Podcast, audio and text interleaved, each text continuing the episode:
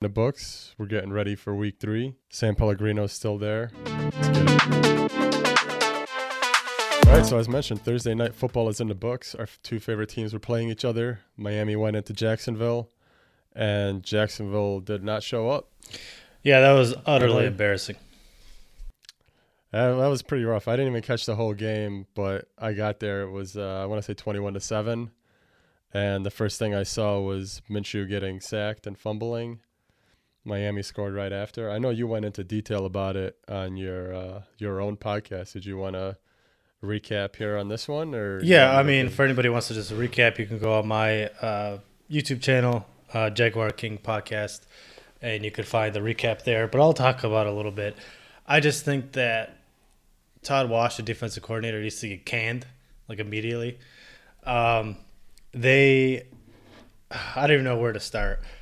They came out really sluggish. Like they had they fucking carbo loaded before the game, and the, and uh, it was just awful.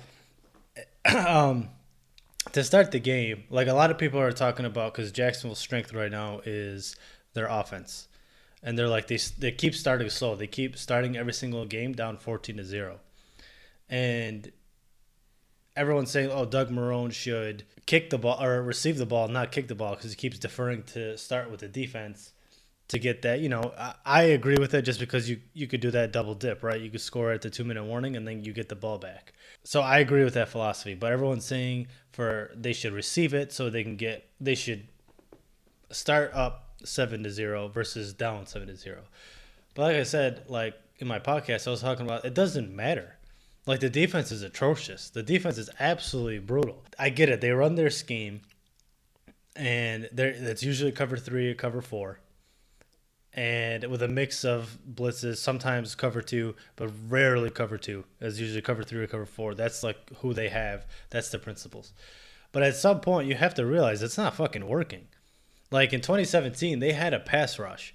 So that when that pass rush gets there, they have the deep stuff taken because, um, you know, that's how their defense is set up, and they have to dump it off, and they come and rally down, and they make the tackle to that running back or the tight end, whoever dumps it off. And now you don't have a pass rush, so teams can literally, like, is what they've been doing, like that tight touchdown to Mike uh, Gesicki. They just ran a cover three beater. Ryan Fitzpatrick stared it down. He had all day to throw, and he had no worries about making that throw. CJ Henderson didn't get his head turned around fast enough. He's a rookie. If he gets his head turned around, maybe he makes that play. But that's a good play by CJ Henderson. That's not a good defensive play call. Because you're they're constantly being put in that same position. They just run cover three beaters, and if for whatever reason, if everything is taken away on the deep side, they throw it to the running back who gets seven or eight yards without an issue because there's no one there to even tackle him. So the defensive scheme, philosophy, it just has to change. Whether it's with the same coordinator coordinator or not, whether Todd Wash keeps his job or not, it seems like he's not going to lose his job if he didn't lose it already. It's just not working. Why not just blitz? Just fucking do the Madden Engage 8 because they're they're fucking they're getting 15, 17, 18 yard chunks at will. So if they're doing that at will and you're playing in your base defense, who the hell gives a shit? What's the difference? They're going to pick up 18 yards, 20 yards regardless. So why not blitz to try to force something, get in someone's face? Yeah, I, I definitely agree. What I saw was Jacksonville always ran a four man rush and couldn't do anything, and I'm like, why are they not sending an extra person? Especially like you said, they're they're dropping back in coverage, and Miami's still completing it. If you're not getting pressure on the quarterback, then your coverage doesn't matter. Eventually, the quarterback's going to find somebody open, and that's pretty much what Ryan Fitzpatrick did. Or if he didn't find anybody open, he just ran. This guy's 30 years, 38 years old, running like he just came out of college against this Jacksonville defense. So porous. I mean, Yeah, that's another thing too. It's rough, like you man. have to like okay, he's been in the league forever. You have to have an understanding of who Ryan Fitzpatrick is coming to the game. And they played it like they had no idea who he was. Like he's a gunslinger. He's gonna go out there. and He's gonna make throws that most quarterbacks are not gonna make. He's gonna test your defense that way because he, the, fu- he has nothing to lose. Dude is 37 years old. Got his chest hair all hanging out. He doesn't give a shit. He knows he's the starter until Tua. He's like, dude, I'm gonna play every game. Like I don't give a fuck. Like what does it really matter for him? If you watch some of their rushes, they would come in and then they would uh, lose contain and come and try to blitz up the middle, and he would just run right outside like like it was I don't know, like it was nothing. And it's like at, at some point it's like okay, that it, that's consistently happening during the game. So it's one or two things. It's happening, and coach, you know, Todd Wash is not saying, "Hey, don't fucking do this," and they're not listening, or it's happening and Todd Wash doesn't even know what the does not even happen. Like I don't if he's not making adjustments. But it's like it's the same stuff over and over again. Like you can literally every single time you watch a Jaguars game, you can literally see what the what the offense is gonna do, and it just happens, and they just move on. They just walk up and down the field. The first two games, the offense clicked, and they're able to put up thirty points and be competitive with two AFC contenders. But when your offense doesn't click, when you're losing a star receiver, you're gonna need your defense to make plays. But at no point, even even if Minshew comes back and ties that game up, Ryan Fitzpatrick is going to walk down the fucking field again. I mean, it almost seems like a the game seems like a microcosm of Jacksonville over the last few years, where something worked at the beginning, but it's if you fail to make an adjustment, it's not going to work later on. And that's kind of what happened when they had a great defensive line back in 2017. Is it worked because that defensive line was able to generate pressure without having to bring in extra rushers. That way, the people dropping into coverage had an easier job. But things have changed. You don't have the defense alignment that you had back then. So you can't just run that same defense that you did back then. Yeah, and, and, and if you do want to run the same defense, then you have to go get the players available to do that. For instance, Seattle, they're having safety trouble. They traded for a perfect safety to fit their scheme to play that Kam Chancellor role. On the on the opposite uh, spectrum, on the offensive side, it seems like what Jay Gruden likes to do is find the the strength or the weakness of the defense and attack that you know defense versus what Todd Wash likes to do is like okay this is what we're gonna do. This is the scheme we're gonna play. And it doesn't seem like they really scheme up to stop the opposing offenses because the philosophy behind that Seattle defense is like you know what we're gonna do? This is what we play. Come and beat us. It works when you have the personnel to do that. If you don't have the personnel to do that they're gonna kick the shit out of you Jacksonville has some pieces. Like, okay, they have Orange Sherbert and Myles Jack at the linebacker spot. You could say they're at least starting caliber. On the defense end, you could say Josh Allen is good. Uh, they got Chaisson, who they drafted as a first rounder. On the outside, they have CJ Henderson, who could potentially be good. But outside of that, everyone's a quality starter, but they're not like, oh, like really good. I don't know. And it's just frustrating to watch. You're, you're just like every every single third, like first and second down, they'll stop the run. It'll be third and ten, and I'm just like, okay, like it doesn't even matter because they're gonna get the third down. Like they're gonna get, if they don't get it, they're gonna get nine yards and they just go for it on fourth down and just go for get it on fourth and one.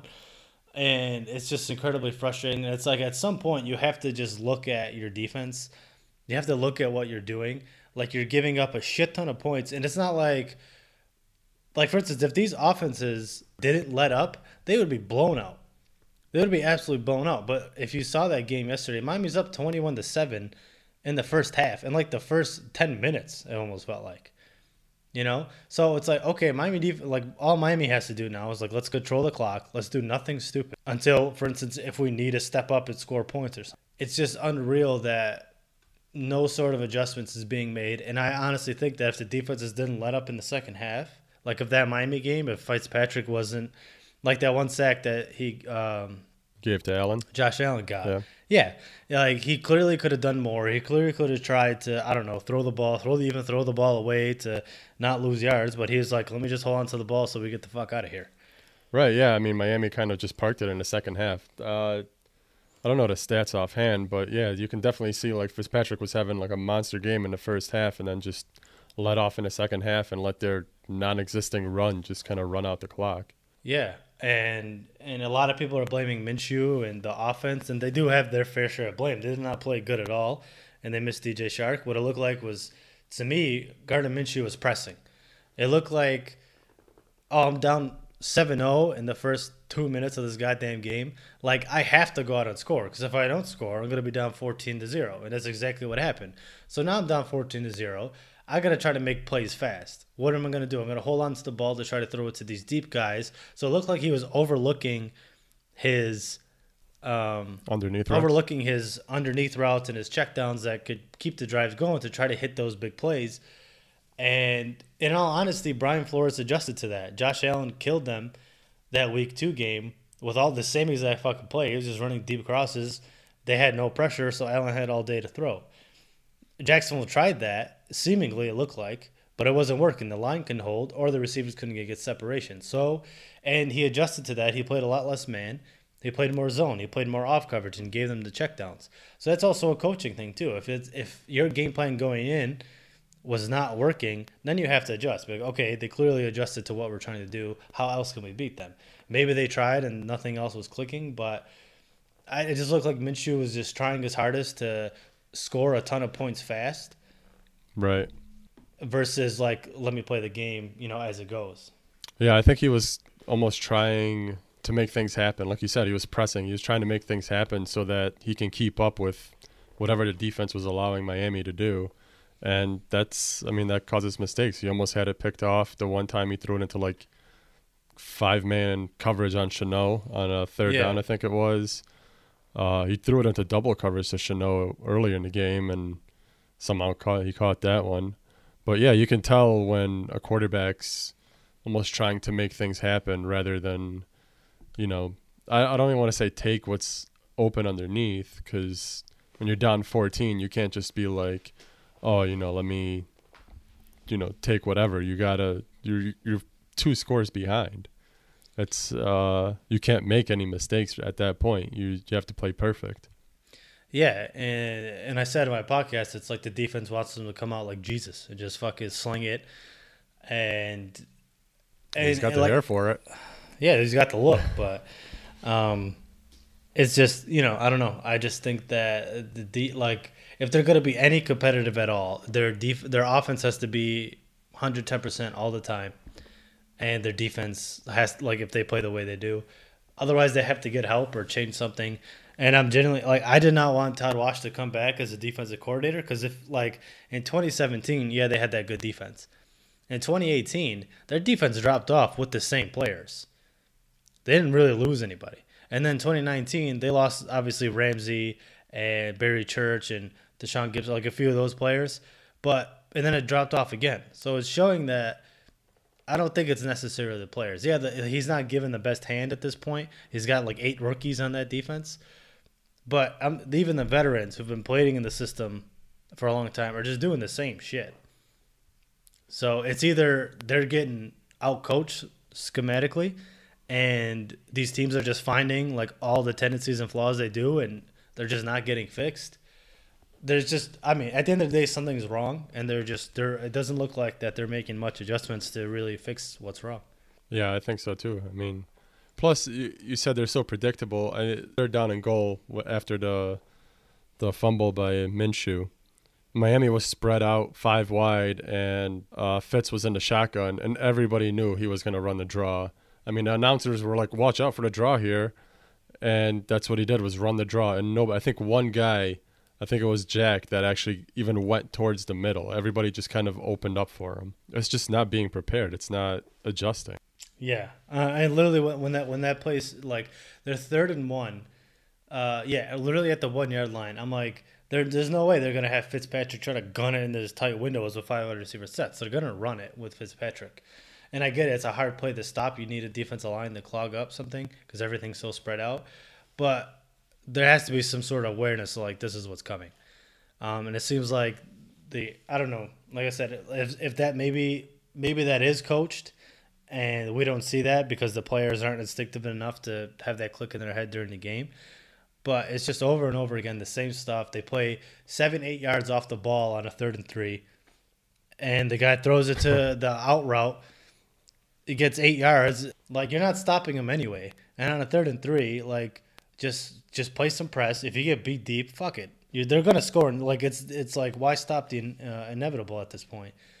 And I was saying, like, I, I joked in my podcast where I was like, when Minshew fumbled in his own end zone, I was almost happy because I was like, dude, if they punt it off and Miami has to go from the 20 down to score, they're chewing off six minutes off the clock versus chewing off one minute.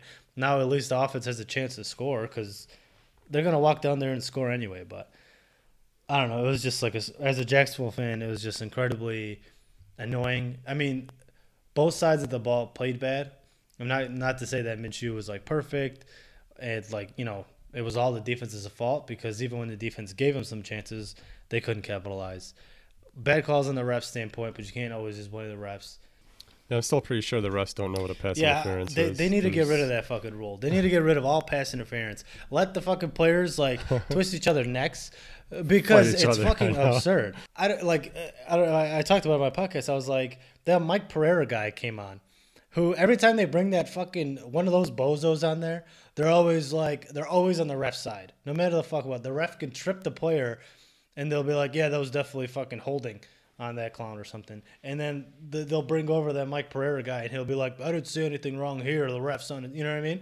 And he, he literally was talking about how holding is down and all these penalties are down because like they were told at the beginning of the season only call what's uh, what's Necessary. Uh, yeah, what's necessary, what you see, what's like 100% deemed to be a flag. And that's why holding is down. That's why this is down. That's why that is down. This game was officiated by a bunch of clowns, dude.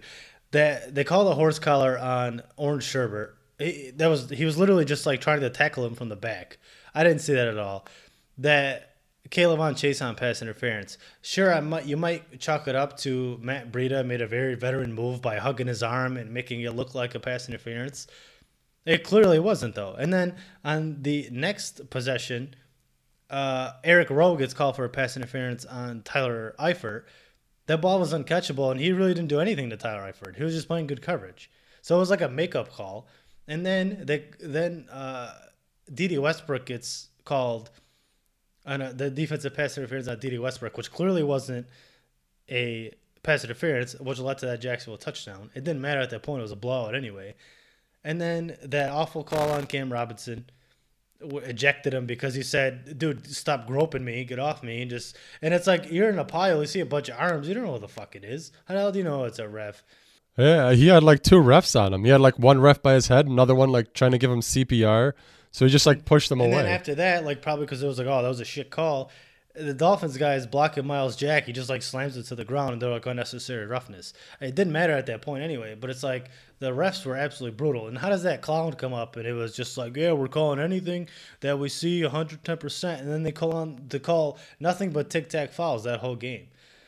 It was just on both sides. It was brutal, and it just Jacksonville got the worst end of it because their two penalties were all drive killer or extended. uh Miami drives. Miami drives, which led to points, but it was just it was just I don't know that that whole they needed just like that pass interference, and then Conley got an offensive pass interference uh, because during the press coverage he pushed that guy down. Oh yeah, yeah, that was bad. That wasn't an offensive pass interference. That's what you do as a receiver when you run up Yeah. there. You just swim move. And Or the guy like how's it, how's it his fault? That guy fell over, and that was just so fucking I don't know. I thought that was so dumb, and like and then and then- I don't know. It was just that whole Yeah, I mean that's like I came into it and I, like I said, I didn't even see the whole game, but I saw like three pass interference penalties. Where both uh, Aikman and Buck were like that. I don't know. That's not pass interference. yeah. I'm like yeah, I don't know. That's questionable. Like the Dede Westbrook one, he he pulled the receiver toward or the defensive back towards him, and they called pass interference on a DB. Yeah, like there was hand fighting, but I think it was mainly initiated by Westbrook. And like you said, the Conley one, like that's just a regular receiver move. Every receiver does that. It's not his fault that, you know, I think it was Noah Igbinoghene or whatever his name is, yeah. is fucking weak and just gets tossed like nothing. Yeah, I, I don't know. I, I just thought that whole game was just it just sucked. Like as a Jags fan, especially because I was like, okay, it's gonna be close, and I was like, it's either close or a Dolphins blowout, and it just happened to be a Dolphins blowout. I just think that something has to change, and it sucks because it's like, I don't know. It's like you want the team to succeed, but then you don't also want that coaching staff to stay if they're like shitting the bed this bad like mainly Yeah. Todd Wash. Like I think Jay Gruden coming in is I think first two games was really good. This last game was kind of questionable, but Yeah, that's that's the worst thing is when like they're just good enough to not get canned. So you got to deal with them again next year, and then like they just they do good enough to stay there. I mean, that's kind of what happened with Jack Del Rio too. Like he wasn't anything spectacular. He was there forever just because you know he didn't suck enough to get fired. For for Miami though, as a Dolphins fan, like I feel like Ryan Fitzpatrick has like one or two good games in him like every year. And unfortunately, this had to be the one. I wish it would have happened. I mean, he had a good game against Buffalo too, but I, you know, I feel like he's kind of used up his good games. So I hope he's at least got like another one left in the tank because I, I don't want to see Tua come in too early. I want to see you know Miami keeping him on the sidelines as long as they can. Hopefully for the whole year, that would be great. But and like Miami has a tendency of getting like big wins, kind of like they beat the Patriots, you know, last couple years, and they almost just kind of ride that high, not caring what happens afterwards. And it's really frustrating because you're like, hell yeah, they fucking won Thursday night. But I know like the next two games are just gonna blow it. And it's kind of what's expected as a fan. Like I said though, I just hope Tua doesn't come in too soon. Yeah, I mean Miami isn't that rebuild, so I think for them really it's just let's see where we don't have to build for next year, what we have, what pieces we have. Um, personally, I see I see uh, Tua coming in sometime, but maybe after a bye week or something like that, because I see Fitzpatrick fizzling out a little bit. Yeah, I mean he does it Yeah, all the time. Um, so it depends on how patient the coaching staff is, because I guess what would suck is like if he comes in and like he's not ready yet, his hip isn't there or whatever, and then he just you know he kind of gets uh, like a shock and loses some confidence, things like that. Yeah, I guess we'll see what happens. I mean, Miami was definitely like I did not think a lot of people had a lot of people had Jacksonville winning like outright. I thought it was gonna be a lot closer like than what everybody thought, but it was a blowout. Yeah, that sucked. And back to the refs too, man. That fourth down when James Robinson uh, caught kind of the a dig Yeah. route or whatever and tried to turn it upfield. It really looked like he got that, and the fact that they didn't move the ball at all, they're just yeah, like, I thought that was did it." complete. like, come on, Like I, I understand, like oh, there's not enough evidence to overturn it, bullshit. But at least like oh, let's let's let's put the ball where we think the spot is because they spotted it like a yard short, you know, and he was like right on the line. And then they didn't even like, oh, this is where I think the ball is. Let's go and measure it to see if we get the first down. Because the game was still, it was still like a lot of time left for something to happen there. They were just totally like, yeah, that's fine. Earlier in the game, Fitzpatrick goes for a run on third down and does not get. He gets nowhere near. He he's like two yards short. They spot the ball at the first down and give him the first down. And uh, Doug Marrone had to use a challenge. Like, how do you see that? You're the freaking. You had a clear space to see where he's at. And I get it, like those type of things where he's like diving or something, but he like his knee hit clearly like a yard before, and they just gave him a good spot. I don't know. I just thought it was And how how do you have like 15 cameras and somehow on this fourth down play you only have one camera working? They only had one camera to show that James Robinson run.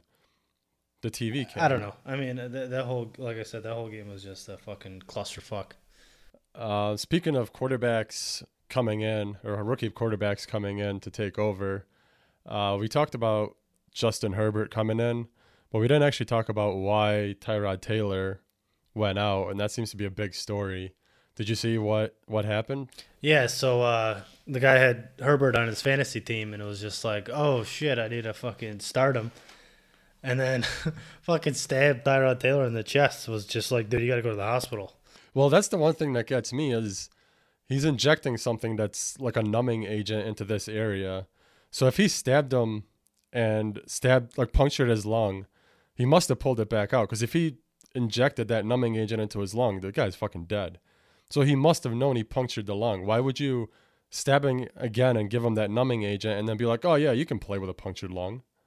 Why don't you send this guy to the hospital right away? Why do you make him go through pregame warm-ups and shit? I just thought it's like you don't hear that shit like ever. Like it's just I think that's what's like crazy, is like imagine imagine like working your whole life, like we talk about the injuries and stuff like that.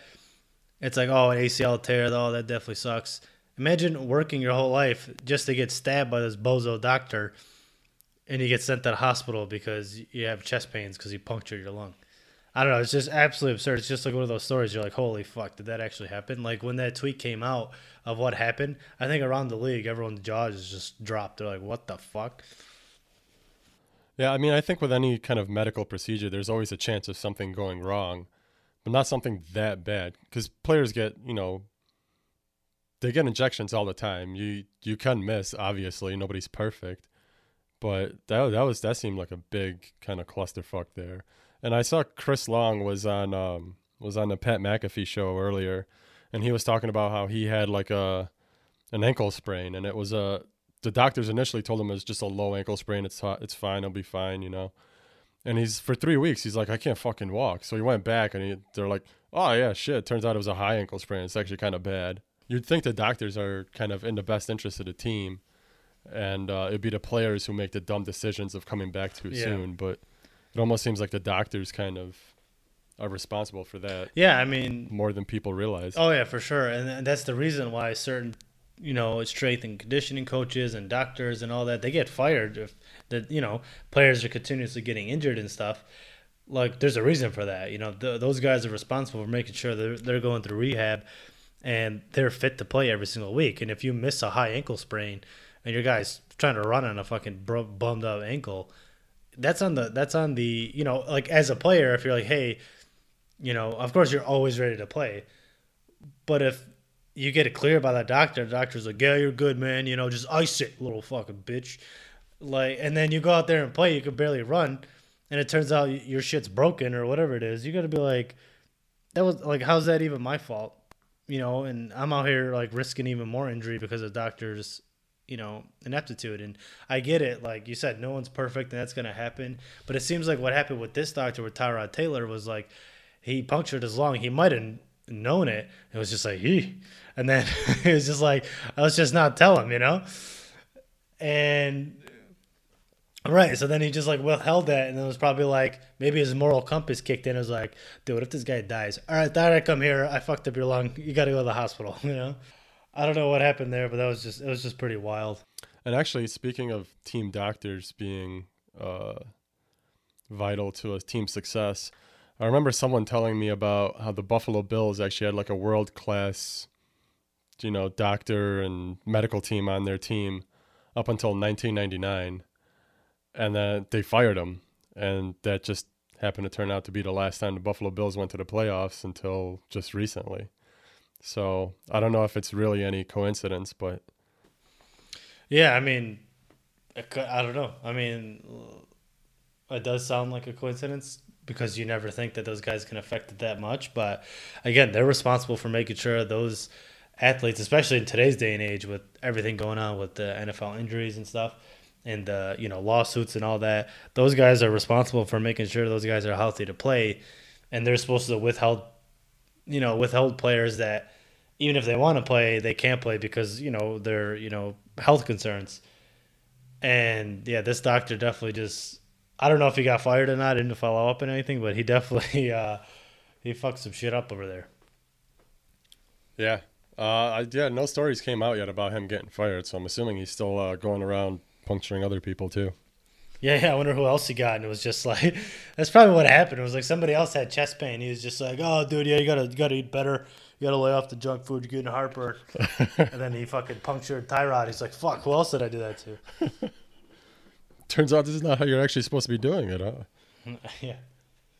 Um, so that's really the only big story from the week. I think we actually covered quite a bit of stuff on Monday. Uh, did you want to get into this weekend's games? Yeah, for sure. All right, so well, man, it's looking rough for you. Last week you were two and four, which actually Ooh. puts you at six and six. I was five and one again, putting me at ten and two. Jeez, you're fucking crushing. I can afford to take some uh, L's this week. Take some risky, risky. Uh, yeah.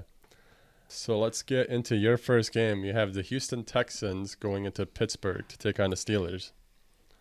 Oh, that's a tough one. Um, Texans are 0 2, Steelers are 2 0. Texans lost to two of the top AFC teams. They lost to the Chiefs and then they lost to the Ravens, where Steelers are 2 0, but they beat um, Uh, Giants, and then they beat the Broncos. So none of them are like that convincing. I feel like this is a toss up, but I just think Steelers with their defense and Deshaun Watson having no one to throw to, they squeak away with a victory. I think it'll be pretty close, but I think I'm gonna say Steelers win this one, uh, like by a touchdown or so. Um, their defense is just too good right now, and Deshaun Watson, as good as he is, like he really does not have a number one threat receiving wise, and I think it's showing. Yeah, I think Will Fuller, I don't know if he's back or not, but I mean, his that's his number one receiver, and it's even questionable if he's going to be 100%.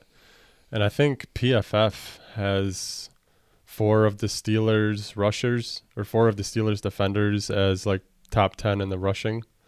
So I think it's going to be a long day for Deshaun Watson there. Yeah, definitely. Uh, my first game is the Bengals at the Eagles. I don't even know the record for the Eagles. Are they one and one? No, they're 0 2. Oh, and two. and they're 0 both 2. 0 2 going in. Yep. They're both 0 and 2. I, I really have no faith in the Eagles, to be honest. I think Joe Burrow gets his first dub. Oh, if he doesn't get his first dub, he's got Jacksonville next week to get that. uh, but yeah, I, guy's uh, Eagles. lost all faith. That's what it, that's what it feels like the day after for a Jags game. Um, uh, I would say, um, that's definitely a toss up. Uh, it, it's weird because it's like Eagles are the better team on roster, but then just for whatever reason, nothing's clicking over there. But yeah, maybe Joe Burrow gets it gets it done this week. I mean, does Carson Wentz have anybody to even throw to? Not really. No. I saw like a someone tweeted an image of Alshon Jeffery walking around with a helmet on, or like holding a helmet, and like they were super geeked about him actually being on the sidelines. I don't know if he's gonna play or not, but the fact that it, they're just geeked about him walking around with a helmet. Yeah, yeah. They're like, something. oh, what's happening?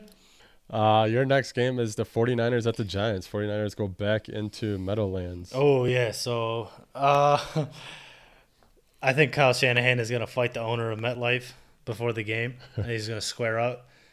Um, 'cause even with all those injuries, I fuck, I don't know. That one's hard because it's like you want to pick the Giants or you want to pick the 49ers just because they're the better team, but then literally everyone's hurt. Oh, fuck, that one's hard. You know what? I'm just gonna say Giants. I'm gonna say Daniel Jones gets it done. Ooh, Fuck it. I'm missing his biggest target. Yeah, I don't know. I mean, I just feel like San Francisco broke in pieces playing at that same stadium. They're probably all gonna fucking be out walking on eggshells out there, fucking putting on. You know what I mean? Like we talked about, fucking what are those called, Heelys or whatever, and just roam, like slide around the field. They're not gonna. They're not doing any. They're not doing any cuts anymore on that fucking turf. So I don't know because Giants have been playing shitty, but fuck, I'm going Giants. All right, nice. My game is the Raiders at the Patriots. Raiders coming off a great Monday night win against a team that people thought they had no chance against. Patriots coming up uh, off of a Sunday night loss. They almost came back. I mean, Seattle had a great team and they were a couple yards away from a win. You know what? Before like I I, cut you off, I'm gonna take it back. 49ers win. I, I can't I can't do this. Uh, I was just thinking about it while you were saying that. The Giants don't scare me at all. I'm going 49ers. You could change that. My bad. I didn't mean to cut you off. Uh, it's all good. Um, I can afford this one, so I- I'm gonna go with the Raiders. I think they, they get some back to back wins over some major The players. Raiders. Yeah. Okay, that's a that's a bold Um, I prediction think- there. I think it'll actually be dependent on whether or not Darren Waller is playing because I think he's hurt. But I think if, if he's in, they have a good chance to beat the Patriots. Your next game is the Titans at the Vikings. Ooh, uh, I'm going Titans with this one. Vikings have been just totally fucking shit their pants for the first two weeks. Kirk Cousin, I, I thought coming into the season, Kirk Cousin said, "If I die, I die," and that was my guy. I was fucking rolling with him from the get go. You don't say that shit and then throw like eight yards a game. Um, I'm I'm gonna go with uh, I'm gonna go with Titans with this one. They got a good defense. I think uh, Derrick Henry has a good game, so I want the Vikings to win, but. I'll, I'll take Titans. Yeah, Taylor Lewan and uh, Yannick Ngakoue get to go back at it again. It's just Yeah, different exactly. teams. Mine is Washington at the Browns. The fuck? Why do I get all these whack ass games? Yeah, let me get Washington. I think the Browns are on a one game winning streak, and that's that's a little Oh, yeah, too much for them. They're way too in their heads now. You got the Rams at the Bills. Don't mess this one up. Uh, so I'm gonna go with the Rams here. Uh, even though it's it's it's at the Bill Stadium though, right? Bills are at home. Yeah. Yep. Yeah, I'm gonna go with the Rams here. I think uh, I think Sean McVay has his offense clicking again. That um, power style slash like exotic power, whatever the hell they got running over there. Jared Goff is playing pretty well. Their defense is decent. It's holding up. Uh, Jalen Ramsey can match up with Stefon Diggs. unless he gets smoked by him. I'm gonna go with the Rams on this one. It's gonna be a close one, but I I think Rams like you know 24-21 or some shit like that. Hope you're right, man. I hope you're right. My next game is the Bears at the Falcons. Um, oh, one thing I didn't bring up, dude. How bad were those Falcons jerseys? They're, they look like Texas Texas Tech. oh, I feel there. like they look like the. that shit was horrible. I feel like they look like the Mean Machine from Longest Yard. yeah. Um, yeah, they're kind of weird. rough. Actually, their helmets are super dope, but the rest of it is just kind of plain. Yeah. I think in this one, the Falcons get the lead and they don't blow it this time because it's the Bears, and that would just be embarrassing. I think I think Dan Quinn's uh, career as a head coach kind of lies on them getting this dub. So I'm gonna go with the Falcons. Yeah, as long as there's, there's no onside kicks, I think they're good. Your next game is the Panthers at the Chargers. Oh, that's uh, Herbert yeah, is in you this talking game. about like those. Are these are like hard ass games to pick. It's like no one really stands out. uh, Panthers versus the Chargers. Um, I'm assuming Herbert's starting. Yep. Oh, I'm gonna go. Let me go with the Chargers on this one. Panthers right now are not really scaring anybody. Um, McCaffrey's still out, right? Uh, yeah, CMC. He's out for like I think he's on IR three weeks Yeah. or whatever it is. So without McCaffrey, their whole offense, like Teddy Bridgewater, is playing pretty good, but not enough to kind of keep that same offensive production. They haven't been able to sack anybody, no QB pressures and shit. Um, I'm gonna go with the Chargers on this one. I don't think it's gonna be a blowout or anything, but Herbert, I think will have a pretty good game, and uh, I'm gonna go Chargers. Yeah. What do you think if uh, Herbert strings together a few few good games, he stays in there? And Lynn said that it's Tyrod's team whenever he's ready to return. Yeah. But if Herbert can string together some, that would suck for Tyrod too. Like the reason he lost his job is this Yeah. dumbass shit, and then doesn't even get a chance to win it back because your backup Yeah, plays so good. exactly. Um, yeah, I think if Tyrod or if uh, Herbert's stringing good games together, there's going to be like, okay, there's no reason to not play him unless they're like worried about this guy puncturing his lung too. They're like, so they're like, let's get the, let's get it out of his system until like we have a better team. Uh, but I think Herbert, Yeah. uh, I think he stays if he continues to play good. Just don't get any upper body injur- injuries, bro. Yeah, nothing in the ribs, and you're good. Uh, my next game is the Jets at the Colts. Uh, I think it's pretty much a no-brainer. The Colts got this in the bag. I don't see the Jets beating anybody, dude.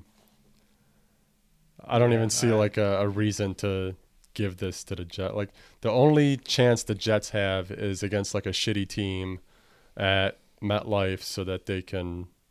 Fucking grease up the Yeah. field or whatever they do. So yeah, I got the Colts. Uh, your next one is the Cowboys at the Seahawks. Oh, uh, I'm going Seahawks on this one. Cowboys are they they can compete, but I just don't think they win this one out. I got Seahawks winning. I think it's gonna be close, but yeah, just Seahawks are I think too much for the Cowboys. Cowboys don't seem. Uh, I mean, because they had a huge they they gave up a huge lead to the Falcons, um, Yeah, which they shouldn't even been in that situation. So I'm going I'm going Seahawks. Cool. Uh, and my last pick is the Bucs at the Broncos. Broncos don't have their starting quarterback, who's just an ooh. But what if uh, Blake Bortles makes a? Dude, if the boat is coming back, it's over for all, not only the NFC teams, but the AFC teams. If if if the boat is coming back, it's fucking. Dude, I don't even know what's gonna happen to the league. Bro, this could be the boat versus the goat part two. I didn't even think about that. Yeah, exactly. And he's he's gonna fucking come swinging, dude. He's gonna come with his what the boats have, fucking engines or propellers. What the fuck? Yeah, propellers. He's gonna come and he's gonna fucking he's gonna blow the fucking Tampa Bucs away. If if the boat plays, you better pick the Broncos, man. yeah, I mean, I'm gonna pick the Bucs because I don't think the boat's playing, which is a good thing for Tom Brady, for being honest, because he doesn't Oh, want to yeah. see that shit again. There's no fucking chance. Um, so yeah, my my pick is the Bucs, pending the starting quarterback for the Broncos. All right, and then our Sunday Sunday night game is the Packers at the Saints. You want to go first, or you want me to? oh, that's a good one. I'll go first. I'm going Packers. Aaron Rodgers is gonna come with his fucking stash, and he's gonna fucking DDT Drew Brees. I'm calling Packers this one. Yeah, I really want to go with the Packers too, but man, I, I want Drew Brees to have a rebound game. I want the Saints to prove that Monday Night Football was just a fluke and there's still a team to be reckoned with. So I think I'm going to pick the Saints on this one. Uh, that was our extra point. Did you want to go for two I'm or for with two. the Monday night game? All right, Monday night game is the Chiefs at the Ravens. Yeah, no, this is like uh, the worst, the worst to go for two decision ever out there, right? Yeah. Uh, I'm going Chiefs. Even after what happened last week, I mean, it got Yeah. pretty close. Yeah, they just weren't. They didn't want to put everything on film out there. They're like, you know what, we could beat these guys with our base package, with our preseason office offense. Um, so they just didn't want to put it all out there. So I'm going. I'm going Chiefs against Ravens against this. Yeah, uh, I mean, I'm going Chiefs too, but that's just because I think they weren't ready for Herbert. He's a doctor from The Simpsons. Is it? Wait, is that the doctor's name? It's not Herbert. It's Hibbert, but it's Oh yeah, enough. Dr. Hibbert.